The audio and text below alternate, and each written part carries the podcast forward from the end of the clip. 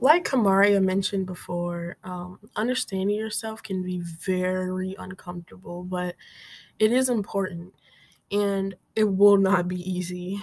Um, me personally, uh, it took me a while. I wouldn't even say I'm fully there yet, but it's taken a while and it is definitely wasn't easy.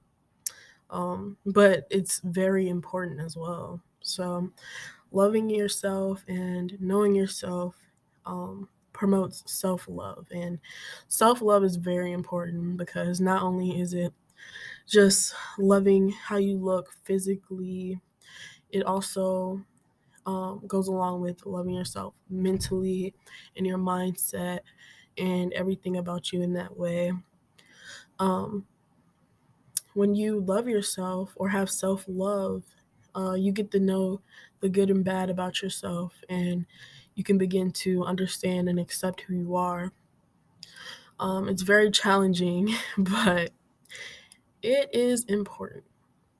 Another reason why you should love yourself and know yourself is because um, when you know about yourself, you may become independent and you won't depend on others as much. All my life, since I'm only 18, but all my life I've had to depend on people, which is very common because you're young.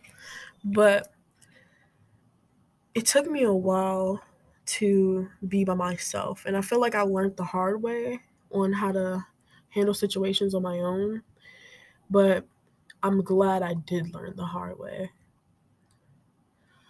And another reason why you should know yourself is because of decision making. So, when you don't know yourself, you tend to make decisions that don't benefit you. Um, and when you don't benefit yourself, you're just left in the gutter. Um, so, I would say, like mentioned before, loving and knowing yourself is so important. It's challenging, but it's worth every part of the challenge.